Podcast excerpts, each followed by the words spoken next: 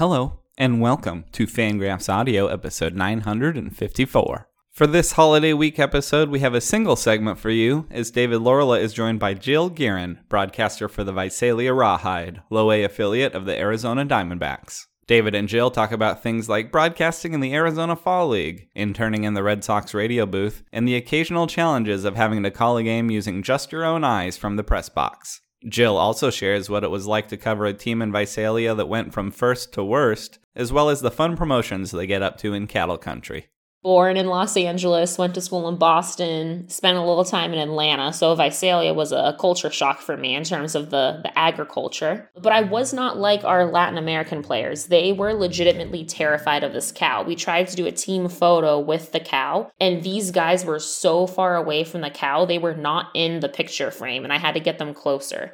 So uh, I'm not as bad as them, at least. But before we get to Jill and David, I must remind you to check out the fangraphs.com shop.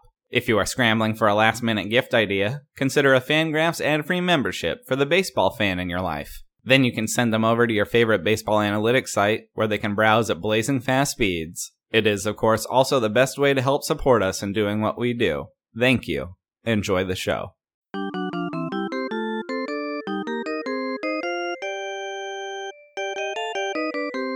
Hey, baseball fans, this is David Laurila. Happy holiday week. My guest is Jill Guerin, broadcaster for the Visalia Rawhide, the low A affiliate of the Arizona Diamondbacks. Jill, welcome to Fangraphs Audio. Thanks, David. Thanks for having me. We just saw each other last month in Arizona, the Arizona Fall League game, where you had an opportunity to broadcast a few games. I assume that was somewhat challenging, and it would be for any broadcaster, in that you had to learn about a number of players that you weren't that familiar with. Is that correct? Absolutely. There was really only two or three players that I had seen play before, so preparing for that was tough.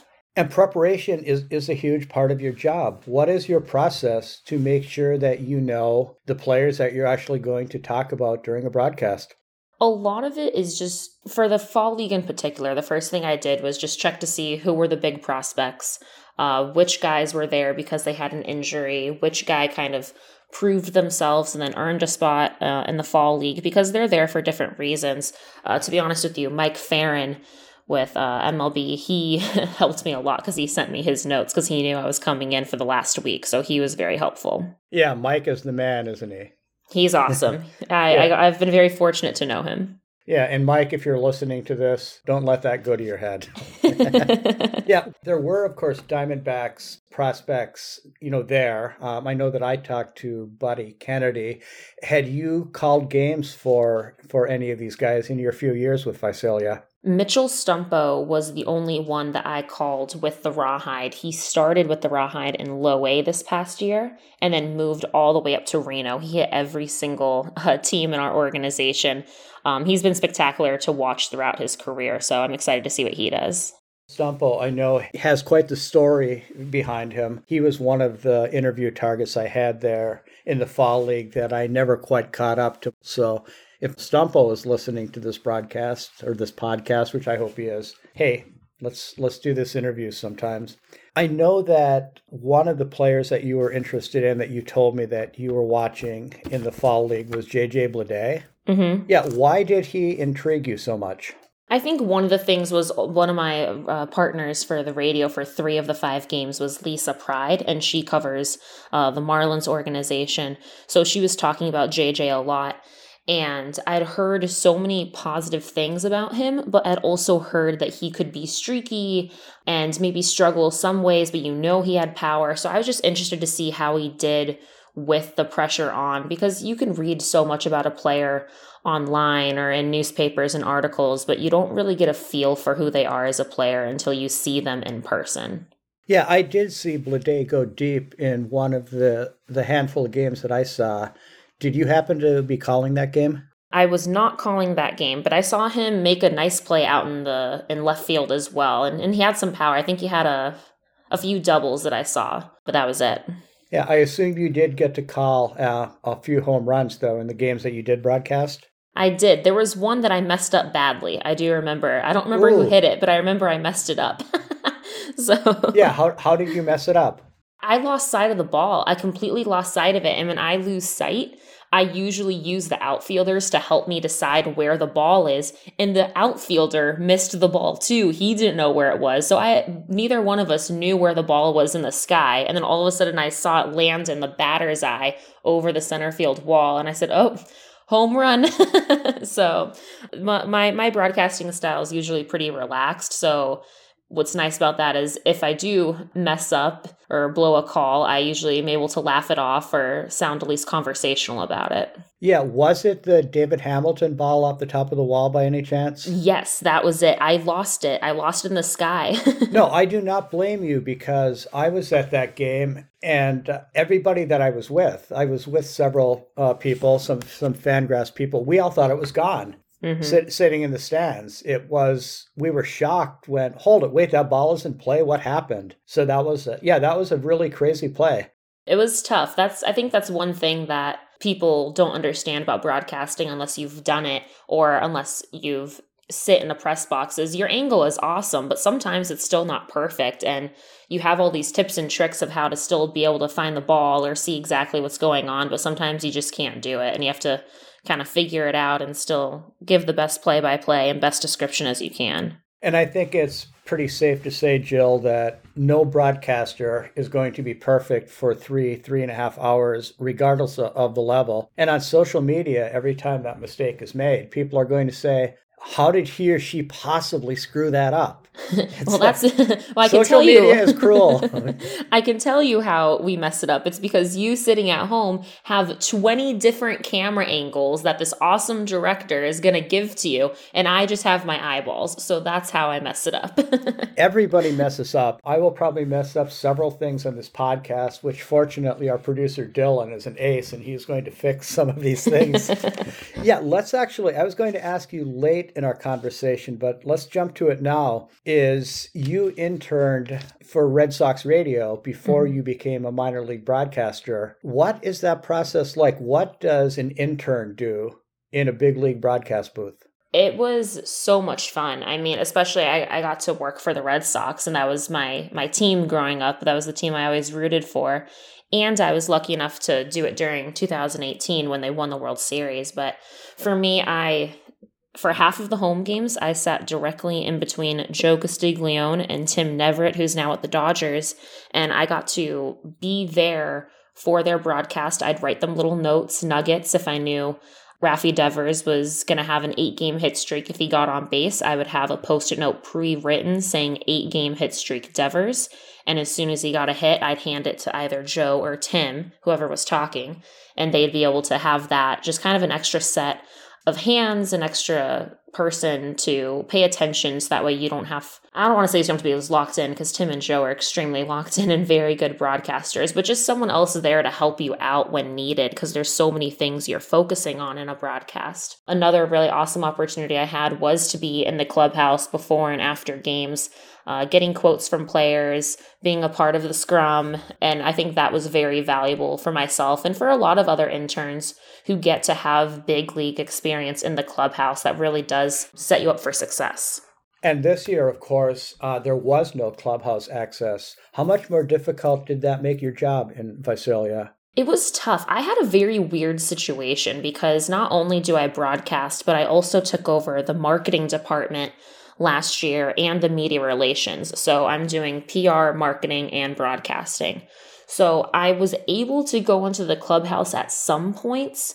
It was usually when players weren't in there. So early in the morning before they arrive, I would go in to give stat packs and notes to the coaching staff. I was also fortunate enough to be a covered individual, so I was able to be around players, but I had to be masked. I was getting tested twice a week.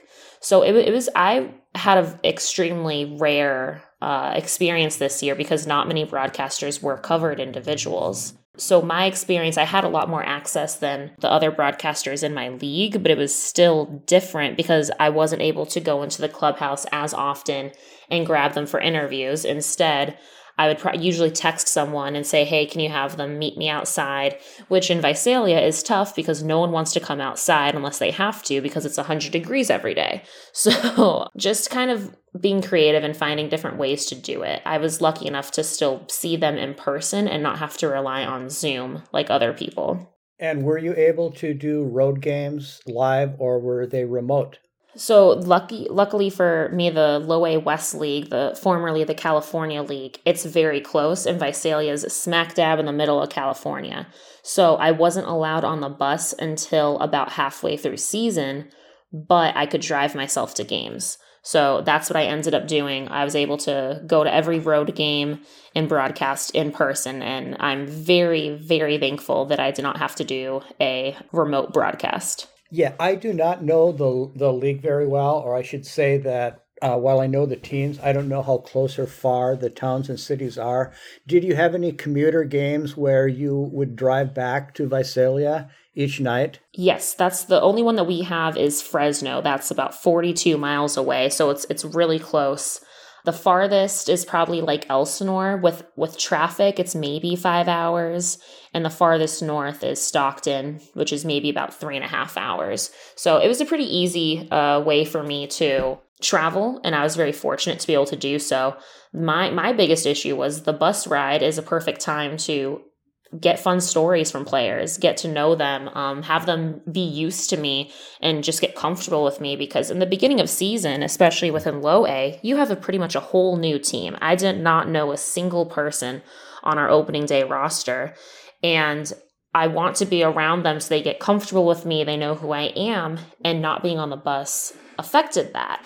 Another thing was, again, I had all these other responsibilities and I was wait not quote unquote wasting three to five hours driving a week that I could be doing other work. So that was that was the biggest challenge for me. And with the other responsibilities in mind, Jill, you had mentioned stat packs earlier, and you mentioned how you would hand information to Joe Castiglione and, and mm-hmm. Tim Neverett during Red Sox broadcasts. I think it's safe to say you didn't have anybody handing you notes during your oh, broadcasts. No. no, definitely not. Um, I think the, the biggest help that I get is I have this young woman alexis morin. She sits next to me. She's our game day stringer.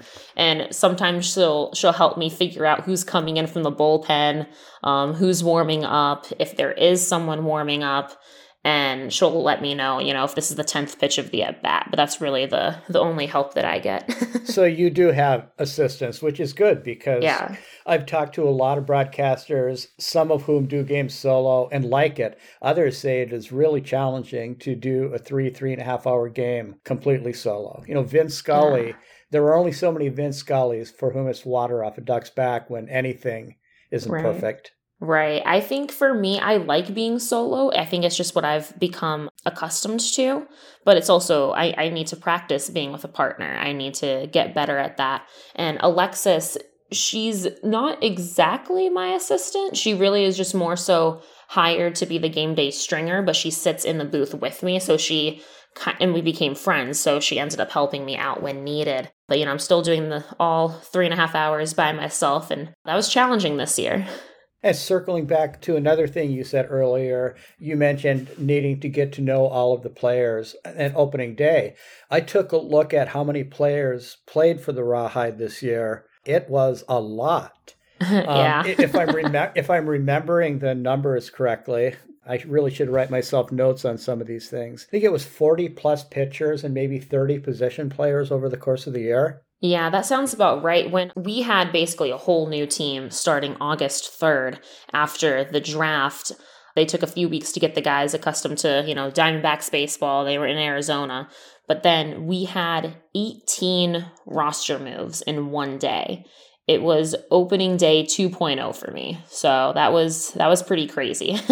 and and how can you possibly keep up with that constant influx of players? That probably adds hours of of work each day, especially when those changes happen. Especially with at this level, because you don't have a whole lot to work with. These guys just got drafted. I could use their college stats, but that's different. You know, there, there's I don't have.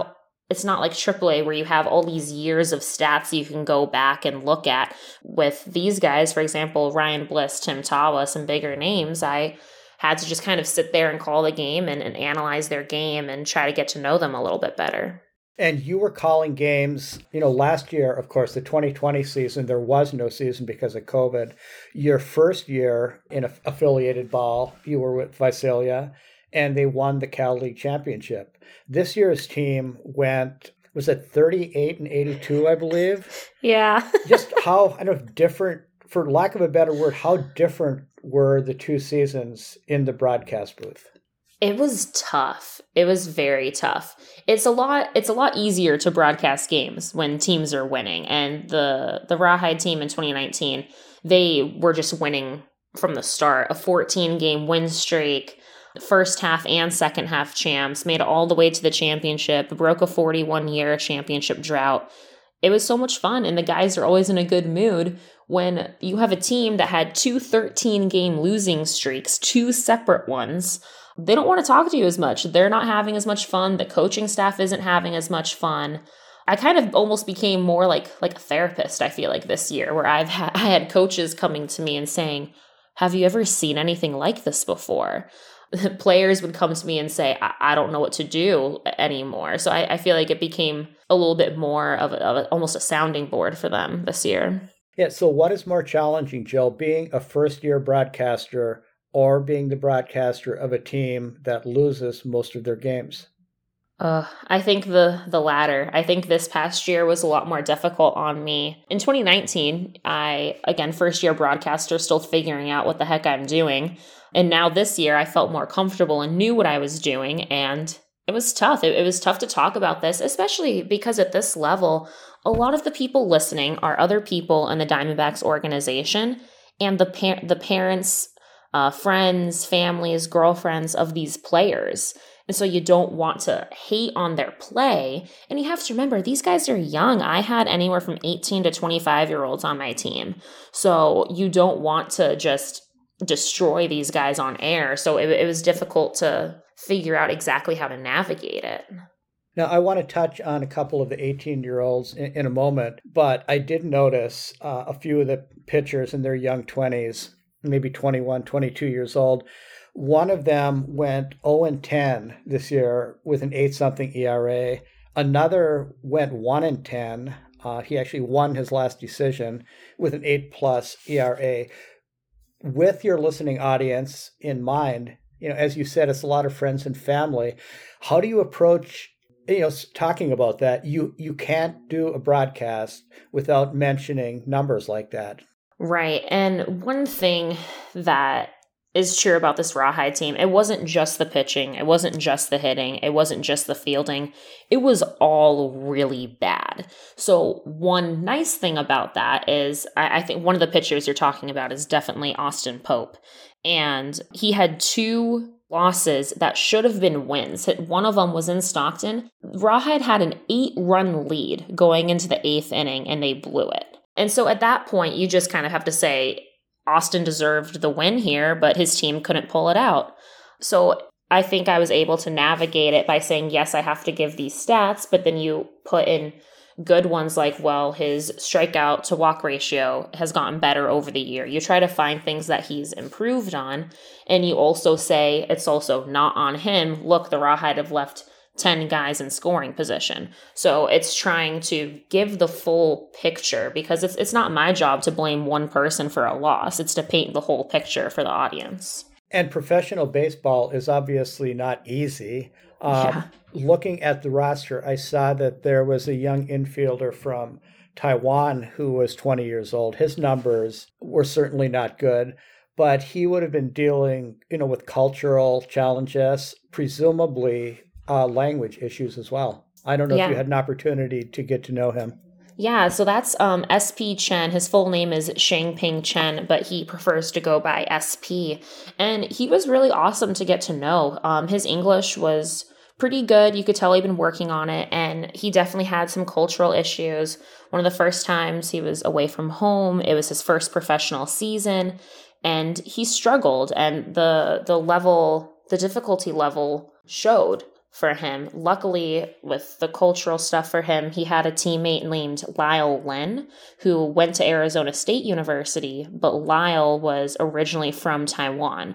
So until Lyle was called up to double A, SP at least had someone to chat with um, here and there. But I think after Lyle left, it got a little bit more difficult.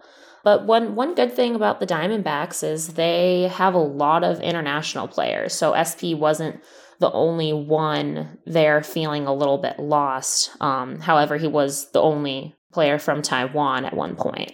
One of the players, Jill, that I saw on the roster, uh, who's from the Dominican, who actually turned 18 years old shortly before he was promoted from the Complex League, I believe the name was Deyvison de los Santos. Yep. Uh, he put up some, actually, some pretty good numbers, especially for his age. Yeah, he's he's big. he does not look 18. He is a strong kid. You could tell he had a few of the other Latin players kind of take him under their wing and show him the ropes and show him how you're supposed to act as a professional baseball player because I think that's one thing that these guys, whether it's coming from high school, college, or the Latin American countries or other international countries, they have to figure out okay, how am I supposed to act here in this culture and this professional baseball culture? But you're right, Deyvison had some awesome numbers to begin with. He was a part of the crew that came on August 3rd and really turns it around for the Rawhide. They became a 500 team starting in August, which was refreshing to see. Um, and he was a solid third baseman. He was he became our starting third baseman for a majority of the year, for the rest of the year, I should say. And putting on your scout hat, when you look at all of the players that you saw this year on the Visalia team, who stands out as, hey, this guy really has a chance to make it? Because I think a lot of listeners may realize that the average low A roster is almost entirely players who are not going to make it. I Right. shouldn't say almost entirely. It would not be uncommon to have a low A roster where nobody does more than get a cup of coffee in the big leagues. Right. One name is Brandon Pfaadt. He was called up pretty quickly, but it was his first professional season this year. His last name is P F A A D T. He has made it into the Diamondbacks' top prospects, and he made it all the way up to Double A this year, so he did really well. Um, one guy who I'm interested to continue to watch, his name is Neyfy Castillo. His first name is N E Y F Y.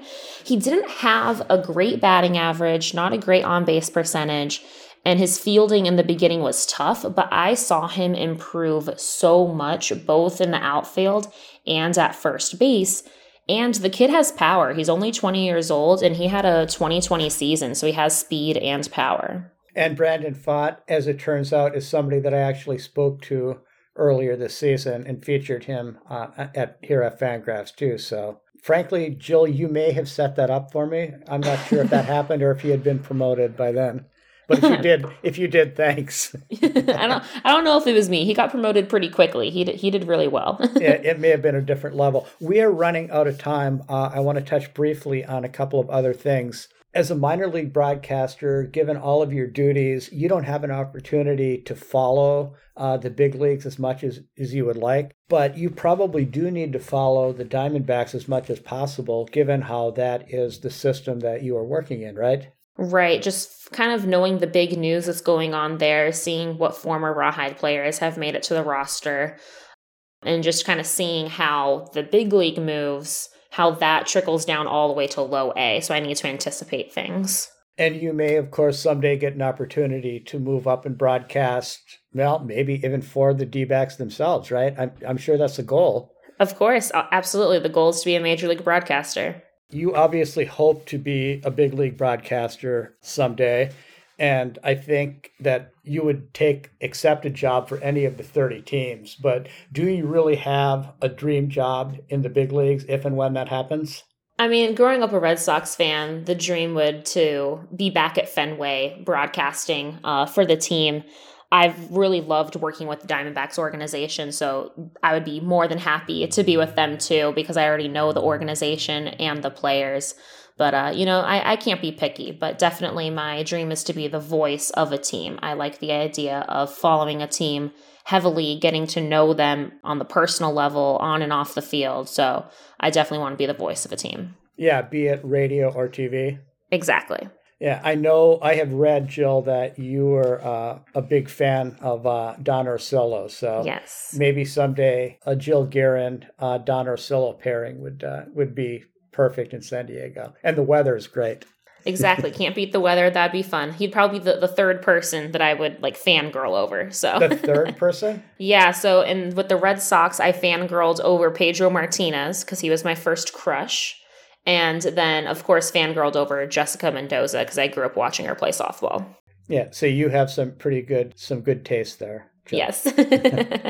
in the minor leagues, something that does not really happen in the big leagues is uh, a lot of really crazy promotions. I remember back when Jonathan Papelbon was in the low minors for the Red Sox that he he told me about a cow milking contest that he was in that I actually uh think he may have won. What type of crazy promotions have you seen in, in Visalia? Yeah, so we have a cow milking contest too. Um, we couldn't do it this past year, but in 2019, it was between the it was a game against the Modesto Nuts, the affiliate of the Mariners, and we had four guys from the Nuts and four guys from the Rawhide go against each other to see who could get the most uh, milk. And the Rawhide won, so the Nuts had to uh, chug the milk afterwards. That was their, I guess, punishment. So that's always a fun promotion one of our, my favorite ones is we have our our copa where we become our latin alter egos los toros de visalia. And that's a whole week promotion where we just get to celebrate the latin culture in baseball and specifically in visalia. So there was no cow milking contest this year. Nope, just because of uh, social distancing rules, but we're going to get it back next year. I think we're going to do a, a whole week of like dairy themes because you know we're the rawhide. Our, our mascot's a bull we're in one of the biggest agriculture areas in the entire world. So we we definitely go heavy on our agriculture promotions yeah. So with the uh, social distancing, that basically you had to keep the cows safe. I think in Visalia this year. yep, exactly. Got to keep the cows safe. and uh, how would you do, Jill, in a cow milking contest? Because you work in the agricultural area, and I know that you have a lot of family up in New Hampshire. So yeah, uh, have, have, you, have you milked a cow? I have not. Um, I'm definitely a city girl born in Los Angeles, went to school in Boston, spent a little time in Atlanta. So Visalia was a culture shock for me in terms of the, the agriculture. But I was not like our Latin American players. They were legitimately terrified of this cow. We tried to do a team photo with the cow, and these guys were so far away from the cow, they were not in the picture frame, and I had to get them closer. So uh, I'm not as bad as them, at least. I'm not afraid of cows, just cannot milk a cow. I don't think that there is a better way to close than with, with that story, Jill. uh, so I would like to thank you for coming on to Fangraphs Audio, and I would like to wish everybody uh, a happy holidays. Absolutely. Happy holidays. Thank you, David. I appreciate it.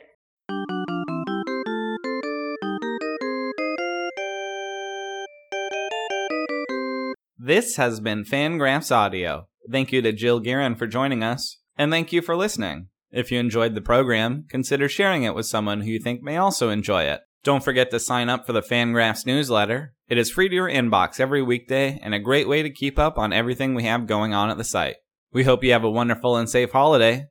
Be excellent to each other, and we'll talk to you next week.